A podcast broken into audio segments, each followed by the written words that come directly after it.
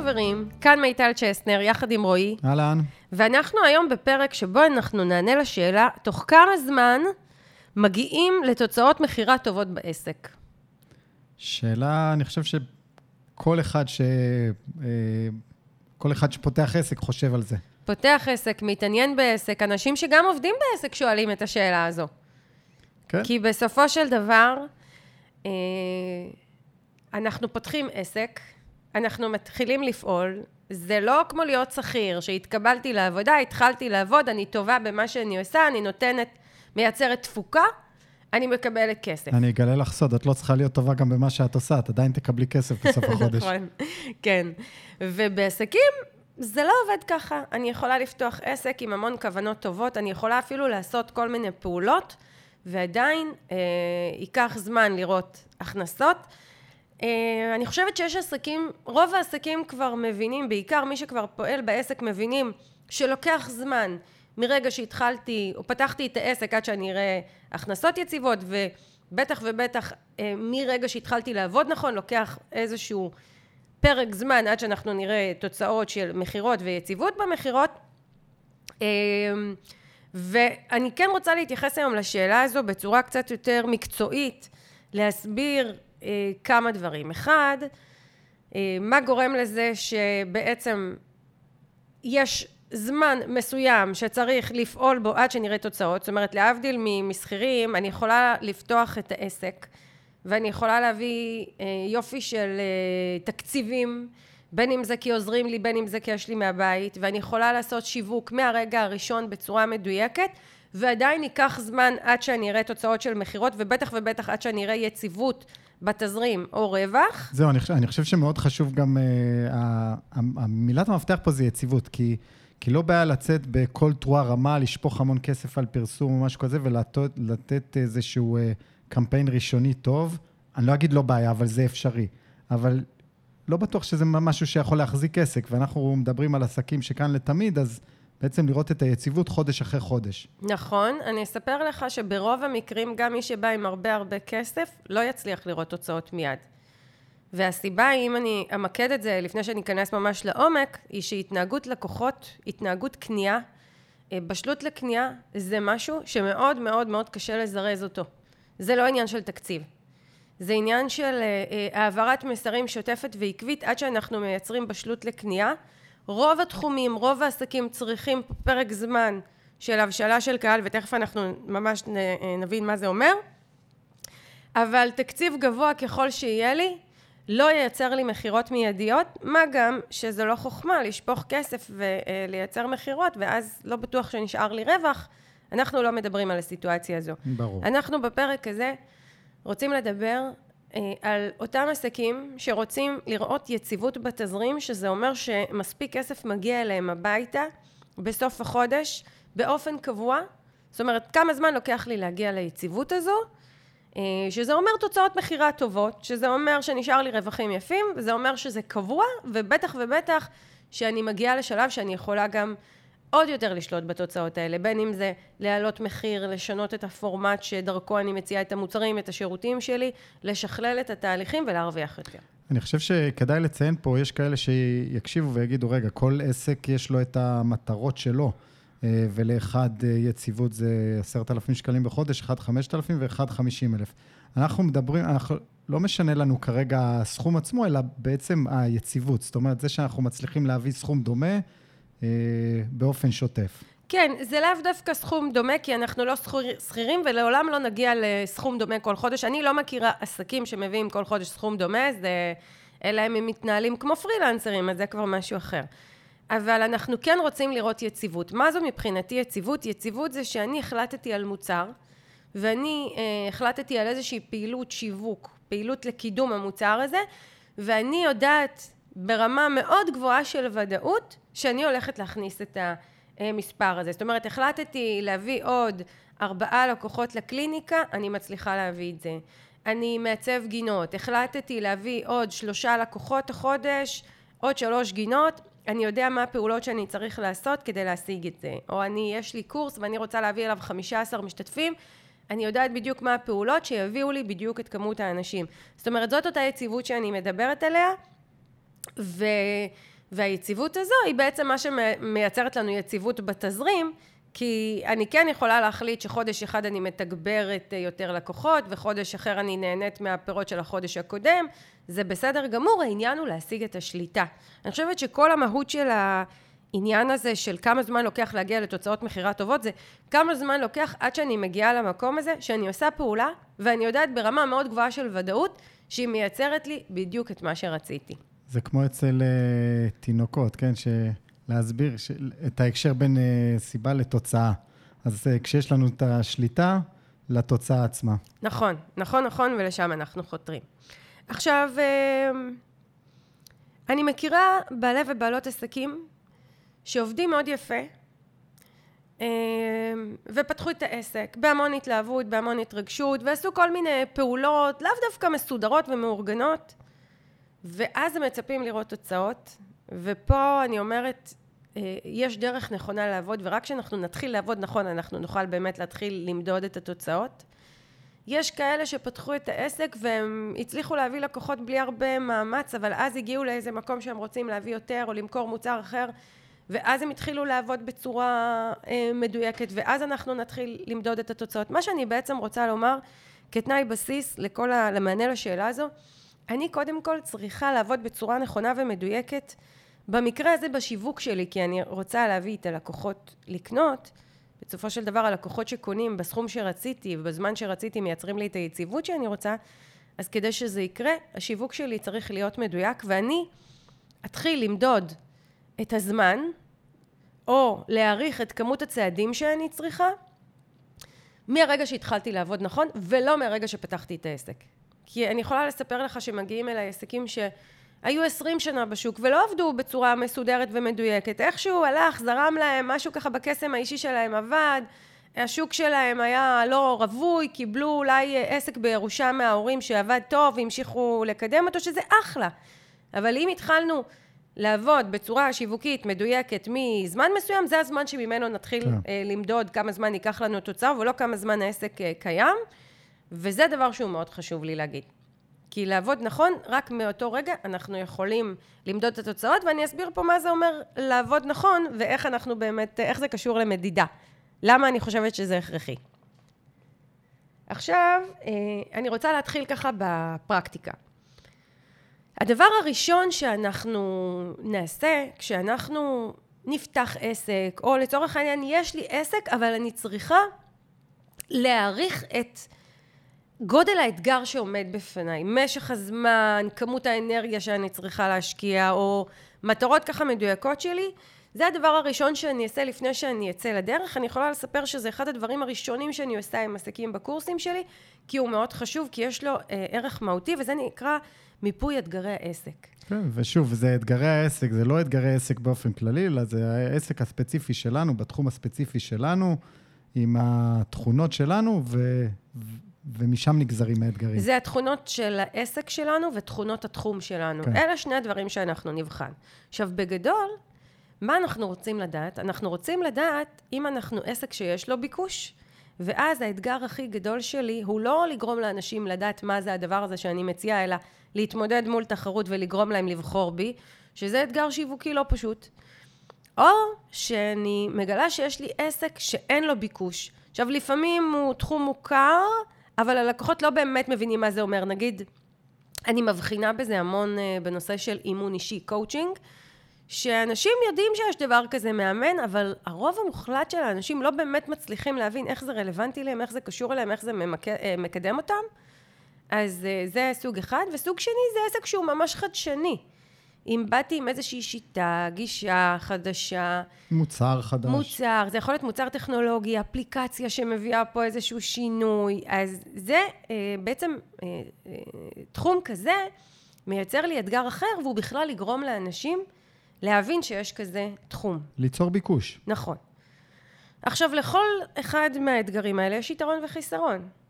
אם אני חדשה, אז אני אתחיל מהחיסרון. אני צריכה לעבוד לא מעט כדי לגרום לאנשים להבין מה זה הדבר הזה שמוצע פה, ואיך הוא מועיל להם. צריכה לחנך את השוק. אני לא, אני לא קוראת לזה ככה. אני חושבת שלהגיד לחנך את השוק זה מגביל אותנו, כי אני לא באמת אצליח, רובנו עסקים קטנים, בינוניים, אני לא אצליח לחנך את השוק. אני צריכה לגרום למספיק אנשים להבין מה זה הדבר הזה שאני מציעה, המוצר או השירות, ומתוכם להמיר לקנייה את החלק שמתאים לי כדי להגיע ליעדים שלי. ככה אני מסתכלת עליהם, לא, לא, לא להתפס להגדרות שיווקיות כלליות שרק מייצרות לנו חסמים, כן. כי, כי איך אני אחנך את השוק באמת? אה, אז זה דבר אחד, וזה היתרון. זה, זה, החיסרון. זה החיסרון של התחום הזה, והיתרון הוא שברגע שהצלחתי לעשות את זה, אני מובילה דעת קהל, אני נתפסת כראשונה שהביאה את הדבר הזה. אה, גם כשיקומו לי מתחרים ויקומו לי מתחרים. בדיוק השבוע שמעתי על נטפליקס. אה, נטפליקס במשך הרבה מאוד שנים הייתה אפליקציית או אתר הסטרימינג היחיד, היחיד שאפשר צפייה ללא הגבלה בהרבה תכנים, לבחירתך. אגב, כל האחרים חודשי. קמו בגלל נטפליקס. זהו. בזכות אז נטפליקס. רגע, נעשה למאזינים שלנו סדר, כי לא יודעים מכירים את ההיסטוריה, אבל כמה נטפליקס יצרה פה משהו חדש. זאת אומרת, עד לפני נטפליקס היינו משאילים סרטים מבלוקבאסטר, או מחכים שבטלוויזיה פעם בשבוע ייפתח הפרק התורן של סדרה שאנחנו אוהבים. באה נטפליקס ואמרה, תן לי סכום חודשי סמלי יחסית, וכל התכנים האלה פתוחים לך מראש להקשבה ולהאזנה ולצפייה מתי שתרצה.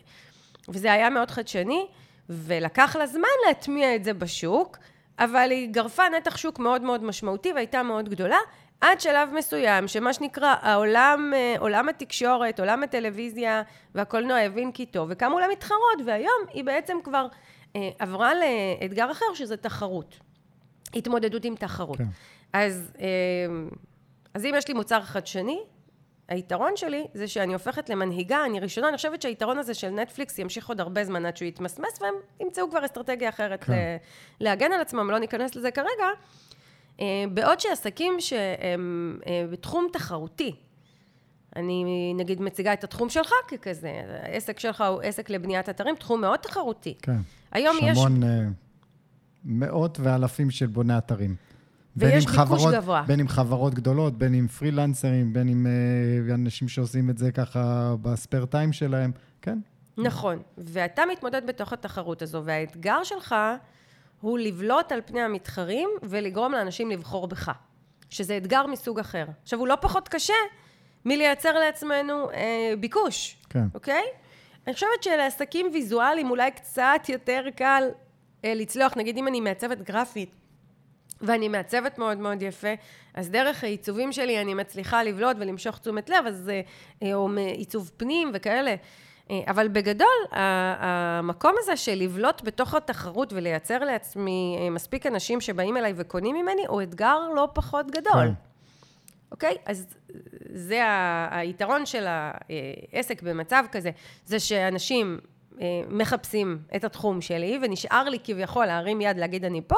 החיסרון הוא שאני צריכה לבלוט על פני התחרות, ובעידן ההצפה שהרשתות החברתיות מציפות את הקהל בהמון הצעות, זה לא פשוט לבלוט. זה בעצם המשימה המאתגרת. אז הדבר הראשון שאני אעשה, זה אני אמפה את אתגרי העסק. אני אבדוק כמה התחום הזה שאני עוסקת בו הוא מוכר, אני אבדוק כמה הוא מבוקש, לא רק מוכר, כי שוב, אני חושבת שתחום, נגיד האימון האישי הוא תחום מאוד מוכר, הוא לא תחום מבוקש כן. באופן יחסי לכמות המאמנים, והוא לא מספיק מבוקש ביחס לכמות האנשים שהיו כן, יכולים אה, להיעזר במאמנים. נכון, אה, בסוף מסתכלים על ה... ככה מסביבנו. רוב האנשים שאנחנו מכירים, כנראה הם לא הולכים לעשות תהליכי אימון. זה לא נכון. לא משהו שהוא אה, נפוץ כל כך כמו למרות שהרוב כן יכולים להתערם מזה. כן. אוקיי, והאתגר השלישי, בעצם אמרנו, האתגר הראשון זה כמה התחום הזה מוכר, שניים, כמה יש לו ביקוש, ושלוש, כמה מכירים אותי כנותנת שירות בתחום. זאת אומרת, זה עוד אתגר. בגדול, אלה שלושה אתגרים משמעותיים שאני צריכה לצלוח. עכשיו, לפני שאני בכלל הולכת ומעריכה כמה זמן כדי להגיע לתוצאות טובות, אני צריכה להעריך כמה אתגרים עומדים בפניי. ככל שיש לי יותר אתגרים, בדרך כלל אה, אה, הזמן שיידרש כדי להגיע לתוצאה יהיה יותר ארוך. מה זה יותר ארוך? זה, יש פה עוד אספקטים שהם אה, נכנסים למשוואה ותכף נדבר עליהם, כמו הדיוק בפעילות שלנו, אבל עסק אחד תוך חודשים יראה את התוצאות, ועסק אחד אחרי שנה וחצי יראה את התוצאות, אבל אבל זה, זה, זה, זה טווח של חודשים לצורך העניין, אוקיי? כן. Okay? ככל שיש לי יותר אתגרים, זה ייקח לי יותר זמן ואני צריכה להבין את זה. זאת אומרת, למה אני אומרת את זה? כי אין דין מעצבת גרפית שנכנסת לשוק, כמו דין מאמנת אישית שנכנסת לשוק. לכל אחת מהם ייקח את פרק הזמן שייקח לה בהתאם לאתגרי העסק שלה. וזה דבר שחשוב להבין. הדבר הבא שמשפיע על, על משך הזמן שאנחנו נגיע לתוצאות טובות, זה הדיוק שלנו בשיווק. ושוב, אני מתמקדת פה ספציפית בשיווק ולא סתם. כי בסופו של דבר, כדי שלקוח יקנה, צריך להביא אותו באמצעות פעילות שיווקית מדויקת. והפעילות שלי צריכה להיות מאוד מדויקת כדי שהוא יבוא. מה זו פעילות שיווקית מדויקת? זה שילוב של אה, ערוצי התקשורת שבהם אני מתקשרת עם הקהל. עסק שמתקשר בקצב גבוה, בהרבה ערוצי תקשורת, והנוכחות שלו בערוצים האלה היא גבוהה, המינון הוא גבוה, והמסרים שעוברים בערוצים האלה הם מדויקים וקולעים למה שהקהל מחפש ומעניין אותו. תופסים את הקורא או את המאזין או את הצופה, כן? נכון, מייצרים מעורבות מצידו, מעניינים אותו. הם עסקים שמן הסתם יראו תוצאות יותר מהר לעומת העסק שלא פועל ככה. עכשיו, המנעד פה הוא מאוד רחב, כי אה, יש היום הרבה רשתות חברתיות, אוקיי? ובכל רשת חברתית יש כמה אופנים לפעול. אם אני אקח את פייסבוק, אז למשל בפייסבוק אני יכולה לעבוד בעמוד עסקי ועם פרסום ממומן. אני יכולה לעבוד בקבוצות אחרות, כאורחת שככה אה, פעילה ו- ומכירים אותה. אני יכולה להקים קבוצה משלי ולפעול בה. אני יכולה לעבוד דרך הפרופיל הפרטי שלי ביצירת מודעות מאוד גבוהה למה שאני עושה. זאת אומרת, יש המון המון אה, דרכים בתוך הערוץ הזה. גם באינסטגרם, אינסטגרם שהיא רשת מאוד חזקה, אז יש לנו אה, את הפרופיל שלנו, ויש לנו את ה story, ויש reels ו-IGTV, וכל כך הרבה ניואנסים בתוך הרשת. עכשיו, אני לא שופטת, לא את עצמי ולא אף אחד אחר על הקצב שלו. אבל אני כן רוצה להגיד שיש קשר הדוק בין אה, כמות התוצאות, בין קצב התוצאות לבין כמות וקצב העשייה. גם קצב ואני חושב גם רציפות של העשייה. נכון. אה, ממש לאחרונה, שתי בעלות עסקים שאני מלווה מכרו קורס דיגיטלי. קורס דיגיטלי מוצר מאתגר, הוא לא מוצר פשוט. ואחת, והם מכרו אותו ממש באותו פרק זמן, באותה תקופה, תחומים שונים אבל. אחת הביאה לקורס 16 משתתפים, ואחת הביאה לקורס 10 משתתפים. זה לא כזה שונה. לא כזה, זה, זה שונה, כי, כי זה, זה 60 אחוז יותר. שוב, קורס שעולה מחיר. כמה אלפי שקלים, אוקיי. זה הפרש יחסה משמעותיים. זאת אומרת, שניהם באותו סדר גודל של מחירים. זאת... כן, 아, אוקיי. כן, שתיהן הקורס שלהם עולה בערך 1,500 שקלים, ו... ו... וההבדל היה מאוד משמעותי. זאת אומרת, זו שהביאה 16 משתתפים לקורס, היא זו שעובדת בקצב יותר גבוה, יש לה גם קבוצת פייסבוק מאוד פעילה וגם סטורי מאוד פעיל וגם המרות מאוד יפות ותגובתיות מאוד מאוד יפה והיא פעילה באופן מתמיד והיא מפעילה את הקהילה, היא לא רק אה, ככה פסיבית, היא לא מחפשת רק אוטומציה, מה שנקרא אני אעלה ואנשים יקראו אלא היא ממש נוכחת, היא עושה את זה גם באינסטגרם, גם בפייסבוק, אמ, יזמה כל מיני פעילויות, עושה הרבה פעילויות באופן שוטף, וובינארים, הדרכות שוב, מאוד מאוד פעילה, לעומת בעלת העסק האחרת, שהיא גם מאוד פעילה, אבל אני אומרת תכלס, פחות מבעלת העסק השנייה. עכשיו שוב, אני לא שופטת את התוצאה ואני לא שופטת את הקצב, אני רק מצביעה על הקשר. כן. הקשר בין הכמות והקצב לבין התוצאות. אז אני גם לא יכולה להגיד לבעל ובעלת העסק כמה זמן ייקח להם להגיד, להגיע לתוצאות. אני כן יכולה להגיד שזה, שזו אינדיקציה של כמות ערוצי התקשורת וקצב העבודה בהם, והדיוק במסרים. זה, זה, סוג, זה ההתגייסות בעצם לדבר הזה. אה, כן, ולא, תכף אני אדבר ספציפית על ההתגייסות, זה קשור להתגייסות, אבל אם שנייה ננקה את זה לרמה המקצועית, אני כן רוצה לשים פה את הנקודה רגע על, המקצוע, על, על הרמה המקצועית. זאת אומרת, מבחינתי, קצב העלאת מסרים, כמות ערוצי התקשורת, כמות ה...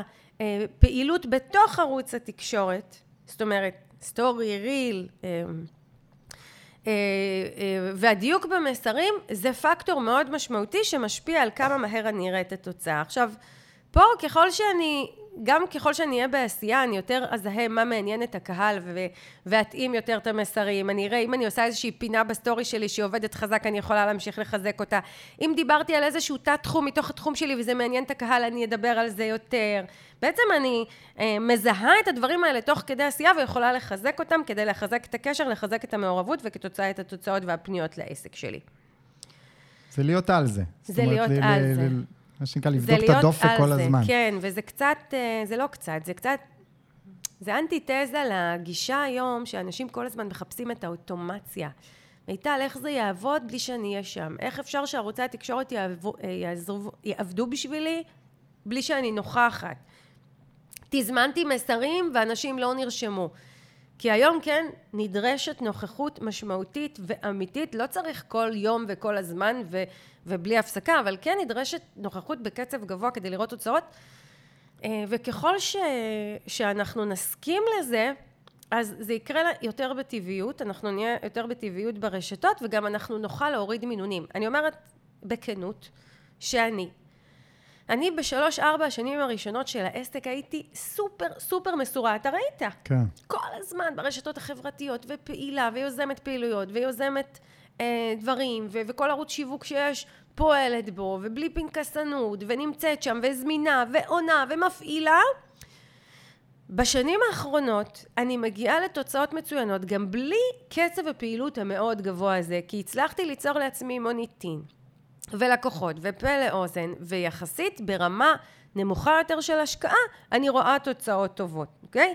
אז זה לא לנצח ככה, אבל כן, בתחילת הדרך של העסק ובתחילת הדרך השיווקית, אם לקרוא לזה ככה, אני כן צריכה להיות, אה, אה, כמו שאמרת, על הדברים, וזה באמת מוביל ומחזק את הנקודה הזאת של ההתגייסות. כן, אני קניתי לפני חודש אה, קורס דיגיטלי שהסתכלתי, צלם שאני עוקב אחריו, אה, קורס אה, בנוגע לצילום, וראיתי את הקמפיין שהוא עשה ואת כל ההתגייסות. היו את המסרים המתוזמנים, רואים, ושוב, אני כבר מזהה את זה, כן? המסר הרגיל של, אה, אוקיי, של יש את הקורס הזה, ומה כן. זה ייתן לך והכל, אבל זה לא מה שתפס. מה שתפס זה, הוא היה עולה ללייבים ובסטורי, ומסביר, ונותן טיפים, ועונה על שאלות. ועדויות של לקוחות, וד... ומישהו וכאילו... מגיב לו, והוא משתף מה, את זה. בדיוק, ו... ובסוף זה מה ש... וכמה אנשים קנו עד עכשיו, אגב, זה מה ש... בסוף זה מה ששכנע אותי. כאילו, נכון. ולא הייתי בטוח, כזה הייתי על הגדר, כמו שאנחנו אוהבים להגיד, והוא נתן את הפוש האחרון. נכון. וזה חייב להיות שם, וזה חייב להיות שם עד הרגע האחרון. אנחנו לא ניכנס פה עכשיו לקמפיינים, יש לנו מספיק פרקים על אה, ביצוע קמפיין, אבל כן, ההתגייסות הזו, הנכונות הזו, אה, בלי לחשוש ממה יגידו ואם זה יחזור אליי, ובלי פנקסנות, ובלי החשש לעבוד קשה, אלא באמת להתמסר עד הסוף ולהתגייס עד הסוף, ומאוד חשוב. אה, וההתגייסות הזו, אני מתייחסת אליה בשני אופנים. אחד, זה לקבל החלטה שאני על העסק, מעבר לשיווק, אני על העסק הזה נועד להיות, אני באתי לגרום לעסק הזה להתקיים, להתרחש, להיות חי, להיות פעיל, ואני מגויסת לזה. ואני אומרת את זה כי אני, בתור, אני עצמי, שלוש פעמים פתחתי עסק. ופעמיים סגרתי עסק לפני, בדיוק מהסיבה הזו, לא הייתי על העסק, הייתי מאוד רגל בפנים, רגל בחוץ. זה כן יצליח, זה לא יצליח. זה יעבוד, זה לא יעבוד. יש לזה התכנות, אין לזה התכנות. כאילו, הייתי מהוססת, במקום להגיד מה שנקרא, זה העסק שלי. אני נותנת את כל מה שצריך כדי שהוא יצליח. אני הולכת לגרום לו להצליח. אני לא רואה אופציה אחרת מלבד שהדבר הזה יצליח. הייתי מהוססת. עכשיו, כשהייתי מהוססת, מה שנקרא, עסק הידרדר ונסגר.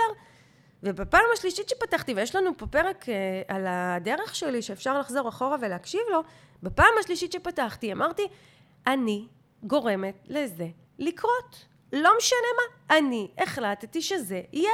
העסק הזה הולך להיות כמו שאני רוצה, עם הלקוחות שאני רוצה, במחירים שאני רוצה, בפורמט שאני רוצה, עכשיו אני אעשה הכל כדי שזה יקרה, וזה מה שנקרא להיות מגויס, להיות מגויסת, קודם כל להיות מגויסים לעסק, ואז מהנקודה הזו אנחנו מוצאים את האנרגיה ואת הנכונות לעשות את השיווק כמו שצריך, ולהשקיע, ולהחליט אה, שאנחנו גם שמים כסף על כל מיני דברים, כמו ללמוד לעשות שיווק נכון, ו- ו- ולפתח אתר אינטרנט, ולהשקיע בפרסום ממומן, וזה מאוד מאוד חשוב, כי אם אני... זה לא, אלה לא הדברים היחידים, ואפילו לא הדברים הראשונים שמייצרים לנו הכנסות. זאת אומרת, ברגע שאני מגויסת ומתחילה להיות פעילה, ומספרת לאנשים מה אני עושה, ופעילה בקבוצות פייסבוק, ובפרופיל הפרטי שלי, ועושה עבודה אורגנית חזקה, ואז גם מתחילה לדייק ולכתוב מסרים מדויקים ופרסום ממומן ולומדת לשווק ולהרוויח בצורה נכונה. ברגע שאני עושה את הדברים האלה, אני רואה תוצאות יותר טובות, זה נוסח בי ביטחון להמשיך. גם להמשיך וגם uh, להשקיע. נכון. עכשיו, אם אני על העסק, אז יש בי את ההתגייסות הזו ואת הנכונות הזו גם לעשות את ההשקעות קדימה. גם מבחינת האנרגיה שלי ומה אני הולכת לעשות וכמה אני הולכת להשקיע, וגם מבחינת התקציבים. עכשיו, אני לא חושבת שעסק צריך הרבה כסף והרבה תקציבים כדי להצליח. זאת אומרת, בשביל היציבות הראשונית, ההכנסות הראשונות, פעילות אורגנית, רצינית, זאת אומרת נוכחות ברשתות, מענה לאנשים, אה, להגיב להם, הם יגיבו לי, פעילות בקבוצות, פעילות בפרטי, הרבה פעילויות כאלה, יוזמות, שיתופי פעולה, נוכחות גדולה כזו, היא כבר מייצרת לנו פניות. כן, והיא לא עולה כלום. עולה נכון. זמן, זמן ואנרגיה, זהו. אני יכולה להגיד בפירוש את ההכנסות הראשונות והלקוחות הראשונים הם דווקא הגיעו ממעגלים קרובים אליי. מאנשים שהכירו אותי מכל מיני מסגרות כאלה ואחרות, לאו דווקא קשורות לעסקים, שברגע שפתחתי את העסק והתחלתי ככה לקדם ולהיות נוכחת ולכתוב ולשתף דברים שקשורים לתחום שלי, האנשים האלה פנו אליי לקנות. אז כן, גם אה, פרסום ממומן שהתחלתי להשקיע הביא עוד פניות והכל הדבר הזה התגלגל יחד, אבל ההתגייסות שלי, קודם כל להחליט שהעסק הזה הוא פה לתמיד, ודבר שני, אה, לשווק אותו כמו שצריך לשווק, היא חלק בלתי נפרד מהזמן שנדרש כדי להגיע לתוצאות.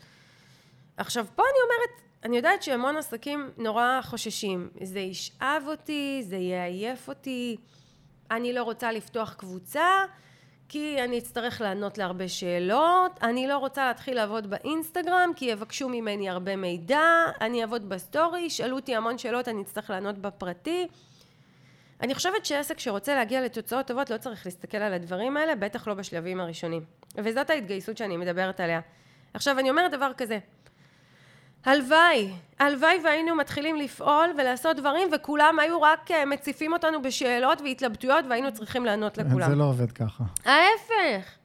אני באה, אני פעילה, אני כותבת, אני מפרסמת, אני אה, נוכחת, ורוב הזמן הקהל לא מגיב לי, כן, אני צריכה להתאמץ שהוא יגיב. התגובתיות בהתחלה היא נמוכה, ברור. בדיוק, אז ממה אנחנו חוששים? חוץ מזה, איך אני יכולה לחשוש מזה? להפך, אני שמחה, כי כל פנייה כזו, כל התעניינות כזו, כל מעורבות כזו, היא פוטנציאל לסגירת עסקה, למה אני בכלל חוששת מזה? וזה מחזיר אותי גם לשאלה מאוד מאוד בסיסית, האם אני על העסק? האם אני רוצה את החבילה הזו? האם בסופו של דבר, אני ואתה יודעים את זה, וכל מי שיש לו עסק כבר תקופה מבין שעסק זו חבילה, שהיא הרבה מעבר להגדרה המקצועית שלנו. אני הרבה מעבר לאשת שיווק, ואתה הרבה מעבר לבוני אתרים, ומעצבת הפנים היא הרבה מעבר למעצבת פנים. זה מצחיק, זה החלק הקטן ב, בעסק. הקטן, הקל, הזורם, הטבעי. כן. זה לא קשה לעשות את מה שאנחנו עושים מבחינה מקצועית, אבל לנהל עסק, אם אנחנו לא רוצים להיות פרילנסרים של מישהו, או שכירים בתחום שלנו, אלא לנהל עסק ולהרוויח טוב, אנחנו צריכים להסכים לחבילה שאומרת שאני צריכה לשווק, ולהיות נוכחת, ולהשקיע. ולפתח מוצרים ושירותים שמעניינים את הקהל ולהיות בקשב מתמיד ולתת הרבה מאוד בהתחלה עד שאני אקבל אה, ולהתעסק בדברים שאני פחות אוהבת כמו מכירה וגבייה והצעות מחיר ו- ופיננסים ורואי חשבון. אין מה לעשות. עכשיו ככל שאני משלימה אני לא חייבת לאהוב את זה אבל אני מבינה שזאת החבילה. אני מבינה שהחבילה הזאת תיתן לי אה, תוצאה טובה וחיים טובים של רווחה אבל כן, היא גם כוללת דברים שאני פחות אוהבת לעשות. אגב, אמרנו את זה כבר בפרקים אחרים, יש המון, בחיים בכלל יש המון דברים שאני לא אוהב שאני עושה, כדי שאני אוכל לעשות את הדברים שאני אוהב. נכון, בתוך ומחוץ לעסק. כן, כן, בלי, לא, אני... אני אומר בלי קשר לעסק, בחיים בכלל. נכון, נכון, נכון, נכון, נכון, וזה מאוד חשוב. ושוב, זה מתקשר לי גם לאיזשהו הלך רוח שהעסק צריך להיות לנו זורם וכיף, ואנחנו צריכים לעשות מה שאנחנו אוהבים. אנחנו לא אמורים לעבוד קשה, הדברים צריכים לקרות בהתייעלות ובאוטומציה. כן, הכל נכון. אבל בתקופת ההרצה, תקופת ההרצה השיווקית, תקופת ההרצה העסקית, שיכולה לקחת גם שנתיים ושלוש שנים, אני לא מסתכלת על הדברים האלה. אני קודם כל שם, שם, שם, שם, לראות את התוצאות, ואתה יודע מה? אני מלווה המוני עסקים, באמת, מאות אלפים שמגיעים אליי להדרכות ולהרצאות, ואני רואה קשר הדוק בין רמת ההתגייסות לבין התוצאות. עכשיו, התגייסות לאו דווקא מייצרת יותר עבודה. זאת אומרת, יכול להיות שיש לי שניים שלושה קמפיינים בשנה שאני מאוד מגויסת ואני שם ואני בשידורי live ואני מול הקהילה ואני מאוד פעילה.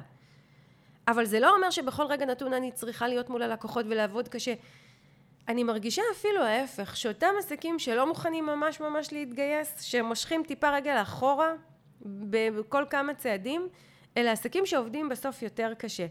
כי באים אליהם לקוחות פחות טובים, משלמים להם פחות כסף, הם לא מצליחים לצאת מהמוצרים והשירותים הנוכחיים שהם לאו דווקא רווחיים להם, ואז הם תקועים במקום, ואז הם עובדים קשה מאוד. וגם ה, מה שנקרא האנרגיה או הלך הרוח היא פחות טובה מאשר... אה, נכון, יש תחושה של תסכול, כאילו כן? מה, היה לי בראש איזשהו vision, איך אני רואה את הדברים, איך זה צריך להתנהל, והדברים הם אחרים. אני רואה אה, בעלות עסקים נגיד שאני מלווה, גם אם זה בתחומים מקבילים לשלי, שעובדות הרבה יותר קשה ממני, שעובדות גם בקליניקה וגם צריכות לשווק וגם עושות הרבה פעילויות שיווק, והן, אה, ועובדות יותר קשה ממני בעבודה, מה שנקרא, אה, המקצועית שלהם בעסק, ואני עובדת הרבה פחות מהם, אבל בזכות אה, אה, מה שנקרא זה שאני מאוד מגויסת לעסק, השיווק שלי מדויק, המוצרים שלי מדויקים, אני מרשה לעצמי לעבוד פחות ולהרוויח טוב. זאת אומרת, יש גם קשר הפוך. מי שלא מגויס כמו שצריך, דברים בורחים לנו מבין האצבעות וקורים פחות טוב בעסק, ואנחנו לא מצליחים להביא את העסק למקום שאנחנו רוצים. עכשיו זה דורש תעוזה, וזה דורש אומץ לעשות שינויים, וזה דורש אומץ גם לבוא ולהגיד, אני עכשיו על הדברים גם אם אני לא רואה תוצאה מיידית. זה דורש. אגב, זה דורש גם ההתגייסות הזה, אמרת, אני עכשיו על הדברים, זה גם במקום דברים אחרים בחיים. זאת אומרת, אוקיי, אם עכשיו העסק שלי, אני שם אותו בקדמת הבמה, אז יכול להיות שאני אצטרך לוותר על דברים אחרים. נכון, לתקופה. כן. נכון. אה, ופה אני גם אומרת, זה מוביל אותי לנקודה מאוד מאוד חשובה. אני מאוד ממליצה, בעיקר לעסקים שחוששים מזה שהם אה, יצטרכו לעבוד קשה לנצח, ולעבוד קשה בשיווק לנצח, ולנצח לא יהיה לי תוצאות, ולנצח אני לא אגיע למה שאני רוצה. להסכים אה, כן להיות מגויסים ולשים לעצמם פרקי זמן לאורך הדרך שבה הם עוצרים ובוחנים אם זה שווה להם או לא אבל לא להתעסק יום יום בשאלה הזאת, זה טוב לי או לא? זה עובד לי או לא? זה שווה לי או לא? כן. בשביל זה, הרבה פעמים אני שומעת את השאלה, מה זה שווה לי? מה, זה שווה לי כל הדבר הזה? אני עובדת קשה, אני עובדת, בסוף נשאר לי עשרת אלפים שקל בחודש. למה, מה זה שווה לי? קודם כל בוא נשים את הדברים על השולחן. לדעתי, זה שווה. מה זה, עשרת אלפים שקל בחודש? זה לא בא ברגל, אם זה הסכום שאני מביאה הביתה. בואו, כאילו, בואו כן. נוקיר אותו, בואו נראה גם את הדברים הטובים שמייצר לנו. ושתיים, מהנקודה הזו אפשר לשכלל ולדייק, אבל לא להתעסק כל הזמן בשאלה אם זה שווה לי ואם זה נכון לי. כן, אפשר להחליט שאני עכשיו נכנסת לפעילות מדויקת ומסודרת, ובעוד חודשיים מהיום, או בעוד חודש מהיום, אני ממש שמה לי ביומן תזכורת, אני יושבת עם עצמי ועושה הערכת מצב, מה עשיתי, מה זה יצר לי, האם יש התקדמות, ואני אקדיש פרק אחר, מה שנקרא, למדינת, למדידת ההתקדמות. ואז אני, ואז אני יכולה להחליט אם אני ממשיכה את זה או לא, אבל אני לא מתנהלת בדיון מתמיד ובלתי פוסק אם זה נכון או לא, אם זה שווה לי או לא. כן, זה מה שנקרא, זה לא יושב לך על הראש, את שמה את זה ב-to-do list שלך ושוכחת מדי... נכון, מד... כי זה פוגע בהתגייסות. כן. זה פוגע בהתגייסות. ו- וזהו, אז דיברתי על אתגרי העסק, דיברתי על הדיוק השיווקי, דיברתי על רמת ההתגייסות שלנו. עכשיו, אני מניחה שכן מצפים ממני לאיזשהו נתון מספרי. תכלס, מיטל, פתחתי עסק, תוך כמה זמן אני אמורה לראות תוצאות מכירה טובות. אז אני אגיד, אה, אני כן אשים אה, ככלל אצבע שנה. אני חושבת, אה, אני יוצאת מנקודת הנחה כזו, לא משנה אם אני עסק חדשני, אם אני עסק ותיק. עסק שמתחיל את העבודה שלו ועובד נכון מהרגע הראשון ולצורך העניין בא עם פתיחות והתגייסות ויש אה, אה, עובד בערוצי תקשורת ויוצר לעצמו חשיפה יפה ונוכחות יפה ומגיעים בביטחון וכותבים מדויק ופעילים באופן מתמיד ומתחילים עם מוצרים שיותר קל לקהל להקל ו- וזורמים עם הקהל עם מה שהוא רוצה בהתחלה ולאט לאט לאט משפרים את התנאים ואת הרווחיות של העסק. ו- ו- ועובדים בהתמדה ובלי פנקסנות ובהתגייסות מלאה פלוס מינוס שנה אני כבר אראה עסק יציב שמכניס הכנסות יפות שלצורך העניין שווה לי לעבוד בו ולא כשכירה איפשהו ומשם אני כבר אוכל אה, להגדיל את ההכנסות ולהגדיל את הרווח ולשכלל את העסק. כן, אני אגיד שני דברים. אה, אחד, שנה זה יכול להישמע הרבה למישהו ש...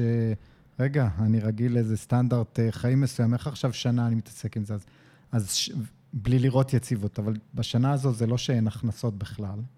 אוקיי, בדרך כלל. נכון. זאת אומרת, אנחנו כן כבר מתחילים להרוויח והכול.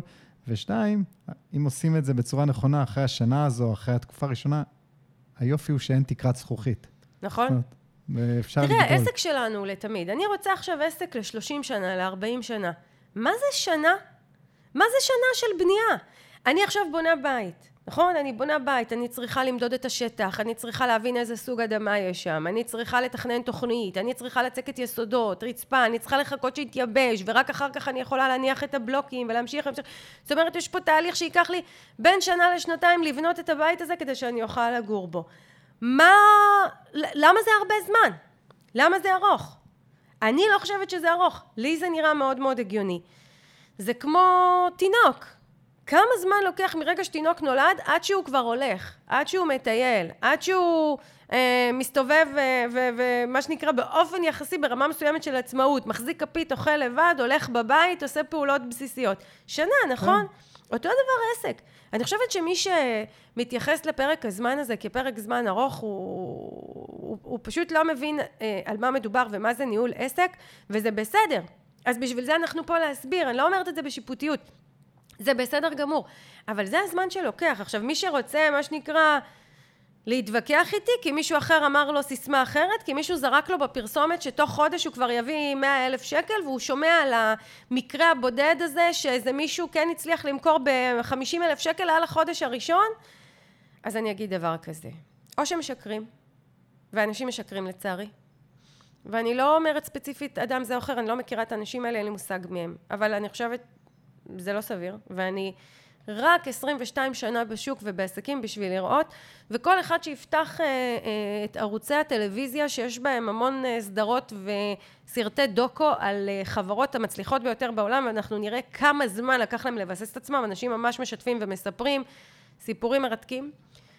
מדיסני דרך לגו ו- ודיזל ועוד כל מיני סיפורים שאני ממש, אני אוהבת להקשיב ולראות ככה בשקיקה כמה זמן לקח לחברות האלה לבסס את עצמם עד שהן יציבות. אה, או שבאמת היה איזשהו מקרה פרטי, יוצא דופן, שבצורה, מה שנקרא, מאוד מאוד שונה מהסטנדרט, הצליח, משהו שם עבד לטובתו, היה לו איזשהו מזל והצליח להביא כסף מהיום הראשון. כן, שוב, אבל... אבל זה יוצא מן הכלל שלא מעיד על הכלל. גם זה וגם אנחנו נחזור למה שדיברנו עליו בהתחלה ומה שאנחנו מדברים עליו לאורך כל הפרק הזה, אנחנו מדברים על יציבות, לא על וואו, הנה הצלחתי להביא 50 אלף שקלים, לא שאני מזלזל בכסף, כן? נכון. אבל אם חודש אחרי זה, חודשיים אחרי זה, אני לא מצליח לשחזר את זה, אז, אז תחלקו את ה-50 אלף האלה בשלושה חודשים, וזה כבר לא נשמע כזה טוב, נכון? נכון, או שהבאתי את זה בדרך שהיא לא משהו שאני יכולה לשמר לאורך זמן. נגיד, השקעתי הרבה כסף בקמפיין הראשון, ואז הכנסתי את ההכנסה הזו ולא נשאר לי רווח. זאת אומרת, יש לי הכנסה יפה ואין רווח. אני אומרת תמיד כשמספרים לי את הסיפורים האלה של זה שהצליח במלא כסף, אה, למכור בהרבה כסף מיד בהתחלה וזה, אני אומרת, אני רוצה לשמוע את כל הסיפור. אני רוצה לשמוע את ההיסטוריה ואת התחום, ומי עזר לו, ומי אולי אה, אה, שיתף איתו פעולה ועזר לו להביא את המספר. אין דבר כזה, אין קסמים. אין קסמים. כמו שאין תינוק שנולד ומיד הולך, כמו שאין בית שאנחנו מחליטים, קנינו שטח ומיד הבית עומד, כך אין עסק שנפתח ומיד רואה הכנסות גבוהות ויציבות. אין. זה לא קיים. והיופי וה... אצלך שאת רואה את זה, זאת אומרת, כשאת אומרת שנה, את רואה את זה כי, כי את מלווה מאות עסקים, זאת אומרת, את רואה באמת את, ה, את המעבר שלהם בין ההתחלה הזאת של העבודה השיווקית המדויקת לבין זה שהם, אה, שהתינוק הולך. נכון. עכשיו, אני אגיד דבר כזה, כמו בתינוקות, כמו בבתים, ככל שאני יותר מהר אשלים עם החבילה ולא אתווכח איתה, ולא אהיה בדין ודברים כל הזמן, זה מתאים לי, זה לא מתאים לי, זה נכון, זה לא נכון. אולי, אתה יודע כמה אנשים רק יושבים ומחפשים למה אני טועה. הנה הוא אמר ככה וזאת אמרה ככה ומביאים לי כל מיני פוסטים של כל מיני אנשים שכותבים כל מיני סיפורים ו, ורק מנסים להוכיח לי שאני טועה ולא, זה לא, אפשר פחות זמן, אפשר יותר מהר, אפשר בבום. אוקיי, אז, אז ככל שאני פחות, רק נשים את הדברים על השולחן, אין לי אינטרס למשוך מישהו באף. אין לי אינטרס להגיד לאנשים, זה לוקח שנה להפך, יש לי אינטרס להגיד, אחת, שתיים, שלוש, הנה, יש פה שיטה שתביא כסף מיד. זה הכי אינטרס שלי. האינטרס שלי לא להיות נביאת זעם שאומרת, זה לוקח הרבה זמן. אגב, אני לא חושב שזה זעם, אבל זה גם, שוב, ב-grand scheme of things זה לא ארוך, שנה. אני אגיד לך למה אתה אומר את זה. אתה אומר את זה כי העסק שלך כבר יציב, העסק שלך כבר בין uh, מעל שלוש שנים. אבל הוא גם היה שנה. אבל נכון, הוא גם היה נכון. שנה. אז זהו, אבל, וזהו, העסק שלך יציב, וגם מכיוון שאתה חי איתי ואתה חי את החיים האלה, אז כבר באת מאוד בשל. כשאתה פתחת את העסק שלך, ראית את הניסיון שלי ושמחת על זה שכן, זה לוקח שנה ובעבודה נכונה זה ייבנה. אה, יש הרבה מאוד עסקים שלא נמצאים במקום שם, אז אני מקווה שהם יאמינו לי, כי, כי אני באה לטובתכם. אין לי אינטרס אחר מלבד טובתכם, כן. וככל שנשלים יותר מהר עם החבילה הזו ועם הדרך הזו, אתה יודע מה יקרה? נקבל תוצאות יותר מהר. הרבה פחות משנה. אגב, זה כמו שהיה בדיוק בסיפור שלך. נכון, נכון, וסיפרתי את זה בפרק עם הסיפור שלי, שאני ממש יצאתי לדרך ועשיתי לעצמי תוכנית כלכלית. איך אני מסתדרת שנה בלי הכנסות? אם יש לי רזרבות, אם יש לי, הייתי צריכה לקבל פיצויים, איך אני משתמשת בסכום, הייתי צריכה לקבל משכורת אחרונה, איך אני משתמשת בה, אולי אני אצליח לקבל דמי אבטלה בזמן שאני לא עובדת, האם אני יכולה לקבל הלוואה, כמה זמן אנחנו יכולים להסתדר בלי ההכנסה שלי, ממש עשיתי לעצמי תוכנית שלמה של שנה שלמה, איך אני לא מכניסה כסף בזמן הזה, אני כן פעילה, אני כן עובדת, אני כן משווקת הכי מדויק ומגויס שאפשר, אבל אני נערכת לזה שאני לא מייצרת הכנסות. ו- והתוצאה היא שמהחודש הראשון, מהחודש הראשון ייצרתי הכנסות יפות, לאורך כל השנה הראשונה היו לי הכנסות יפות. אני, אתה יודע, בדיעבד, אני זוכרת שאני אספר את המספרים, בשנה הראשונה הכנסתי בממוצע אה, שנתי 6,500 אה, שקלים. זה היה בשנה הראשונה, שמבחינתי זה כן. היה מעל ומעבר למה שציפיתי, כי לא ציפיתי בכלל. אה, סכום חודשי. בשנה השנייה כבר הכנסתי 13,000 שקלים בחודש. בממוצע, בחישוב שנתי, ובשנה השלישית זה כבר עלה ל-35 אלף שקלים בחודש. עכשיו, זה, אה, והיום זה הרבה הרבה הרבה יותר, אתה יודע, אנחנו כן. חברה בעם, מספרים הרבה הרבה הרבה יותר גבוהים, ורווחים יותר גבוהים. אבל דווקא משום שלא התווכחתי עם המספרים, לא הסתכלתי על ה-6,500 שקלים האלה ואמרתי, אוי ואבוי, זה לא מספיק, העסק לא ראוי, העסק לא שווה ו- וכאלה, אלא הבנתי שזה מה שצריך בשנה הראשונה, ובשנה השנייה כשזה עלה ל-13, שזה עדיין פחות ממה שהייתי רגילה להרוויח לפני. כן. עדיין לא אמרתי, אני זוכרת אפילו שיחה עם רואת החשבון, אחרי שנתיים שהיא אמרה לי, מיטל, אה, זה שווה לך את זה? את לא משתדרגת? את לא מתקדמת? ואמרתי לה, רגע, אמרתי לה, תראי את המגמה, תראי איך העסק גדל, ו- ו- ומה שנקרא, עכשיו אני כבר אמורה לראות את התשואה. ובשנה השלישית היא אמרה לי, מיטל, ממש במילים האלה, אני כבר לא יודעת איך לאכול את העסק שלך, את מפתיעה אותי כל פעם מחדש. זאת אומרת, היא לא הכירה טייפקאסט כזה אה, של עסק.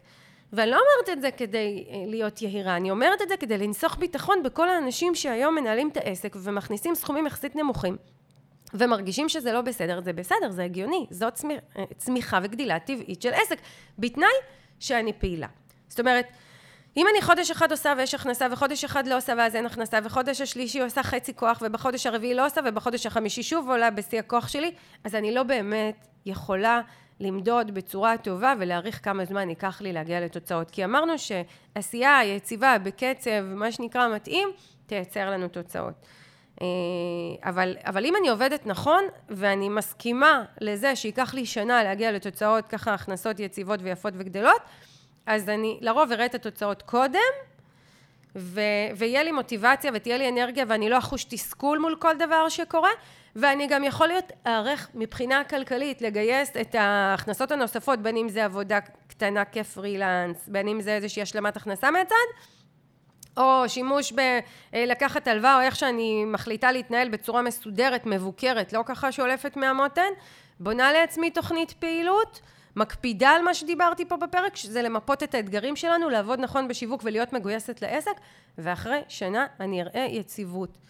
עכשיו, פה אני חוזרת, ככה רגע לפני שאני מסכמת, למה שאתה אמרת בתחילת הפרק, כל אחד מאיתנו יש לו את היעדים שלו, את כמות הכסף שמבחינתו היא מתקבלת על הדעת ומבחינתו לא. אה, ו- ואני אמשיך ואני אומר שלכל אחד ואחת מאיתנו יש את הקצב שלנו, את מה שאנחנו מסוגלים להכיל, את המינונים שלנו. לפעמים אנחנו, יש אנשים שבאים אליי ו- וחווים ומאמינים לי ו- ובאמת רואים איך שכשהם מגבירים קצב הם רואים תוצאות יותר גבוהות, אבל הם אומרים, מיטל, לא מתאים לי הקצב הזה. אני מושכת כמה צעדים אחורה, אני מורידה את המינון ואני אה, אשמח להסתדר גם עם פחות. אחלה, אני מפרגנת, קיבלת החלטה טובה, אה, מבוקרת, מפוקחת, אני איתך. כן, אבל מתוך שליטה אחריות, ובחירה. בדיוק. כן, וזה בסדר גמור, כל אחד והקצב וזה. אבל אני חושבת שבסיום הפרק הזה, כל אחד ואחת מאיתנו, שהשאלה הזו מנקרת בהם, בואו נשב ונוודא שהדברים שדיברתי עליהם פה, הם מיושמים. אם הם מיושמים, אם לתפיסתי הם מיושמים ומשהו לא עובד, אז יכול להיות שאני צריכה לשבת עם איש אשת מקצוע אה, ולדייק את זה. לדייק. ואם אני כן מבחינה בין פער בין מה שאני דיברתי וסיפרתי פה לתוצאות, אה, לעשייה, סליחה, לא לתוצאות, אז כדאי שאני קודם אתאים את העשייה שלי, ואז אני אבחן את התוצאות. אז זה ככה אני אומרת אה, לסיכום. נראה לי שענינו על כל הנושא, נכון? אה, כן, אני, אני ככה בשני מילים. אחד, אי אפשר לקצר את זה יותר מדי בגלל איך שהלקוחות מתנהגים, נכון? זאת אומרת, אני לא נכון. יכול עכשיו אה, ל- לקצר את טווח הזמן הזה, זה טווח כן, טבעי. אמרת משהו, אני שנייה ארחיב עליו, כי אתה צודק. אה, יש, לוקח ללקוחות זמן מסוים להפנים מסר. בין אם זה להכיר מוצר חדש, תחום חדש, שירות חדש, בין אם זה להבחין ביכולות שלי, בתועלות שלי, בייחודיות שלי, לוקח להם זמן. זאת אומרת, צריך עוד ועוד מסרים על פני זמן בערוצי תקשורת, כדי שתבשיל בהם ההחלטה הזו, וזה לא משהו שאפשר לקצר אותו. זאת אומרת, אפשר לקצר את זה משנה לשלושה חודשים, אפשר לקצר את זה ל- אה, לארבעה חודשים במקום שישה חודשים, אבל אי אפשר לקצר את זה משנה ל- לשבועיים. כן, זה לא סביר. כן. אגב, כל אחד גם מסתכל על עצמו, ומתי אי פעם הציעו לי משהו וישר אה, ישר עטתי על זה? אגב, צריך להיזהר מזה, כי לפעמים יש כאלה, יש כאלה שמה שנקרא, משהו בהם, משהו נתפס מהר מאוד, החלטתי כן אה, לקנות מהר, אבל זאת לא החלטת קנייה שגורה ו- ורגילה בשוק. בטח לא כן. למוצרים ושירותים משמעותיים, אה, בעלויות של אה, מאות שקלים ואלפי שקלים, ובטח לא תהליכי שינוי ועיצוב ו- ותהליכים משמעותיים שעוברים עלינו. כן, אז שוב, אז אני, אז אני חושב שזה, את יודעת, זה בעצם הבסיס, התחלת לדבר על זה בהתחלה, וטוב שככה סיכמת את זה עכשיו, אבל זה חלק גדול מהסיבה ש, שזה לוקח זמן. נכון, נכון. נכון. אז זהו, ואז זה ככה מוביל, או מחבר חזרה ל- ל- לפתרון אתגרי העסק ולקצב השיווק והמינון והעשייה וההתגייסות. כי בסופו של דבר, אנחנו צריכים להיות מסוגלים להכיל את הזמן הזה עד שלקוחות, אה, מספיק לקוחות מבינים אותנו, מתחברים אלינו, מקבלים החלטה לקנות. אה, הרבה פעמים אומרים לי, אה, מיטל, כן, לך יש הרבה אנשים שמכירים אותך, את מותג, יש לך קהילה. אני בניתי את זה, כן. צעד צעד. היה יום אחד שפתחתי את העסק ולא היה לי שום דבר מזה.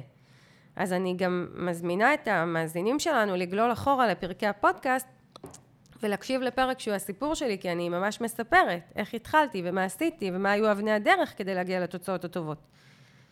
ו... וזהו. אני חושבת שככה מיקדתי את הנקודות החשובות פה, ואני חושבת, מה זה חושבת? אני יודעת בצורה שלא משתמעת לשתי פנים, שכולנו יכולים להגיע לעסק יציב, עם תזרים מזומנים יציב, עם הכנסות יציבות, ולהגדיל אותו בהמשך לרווחים, ולנפץ כל תקרת זכוכית שיש מעלינו.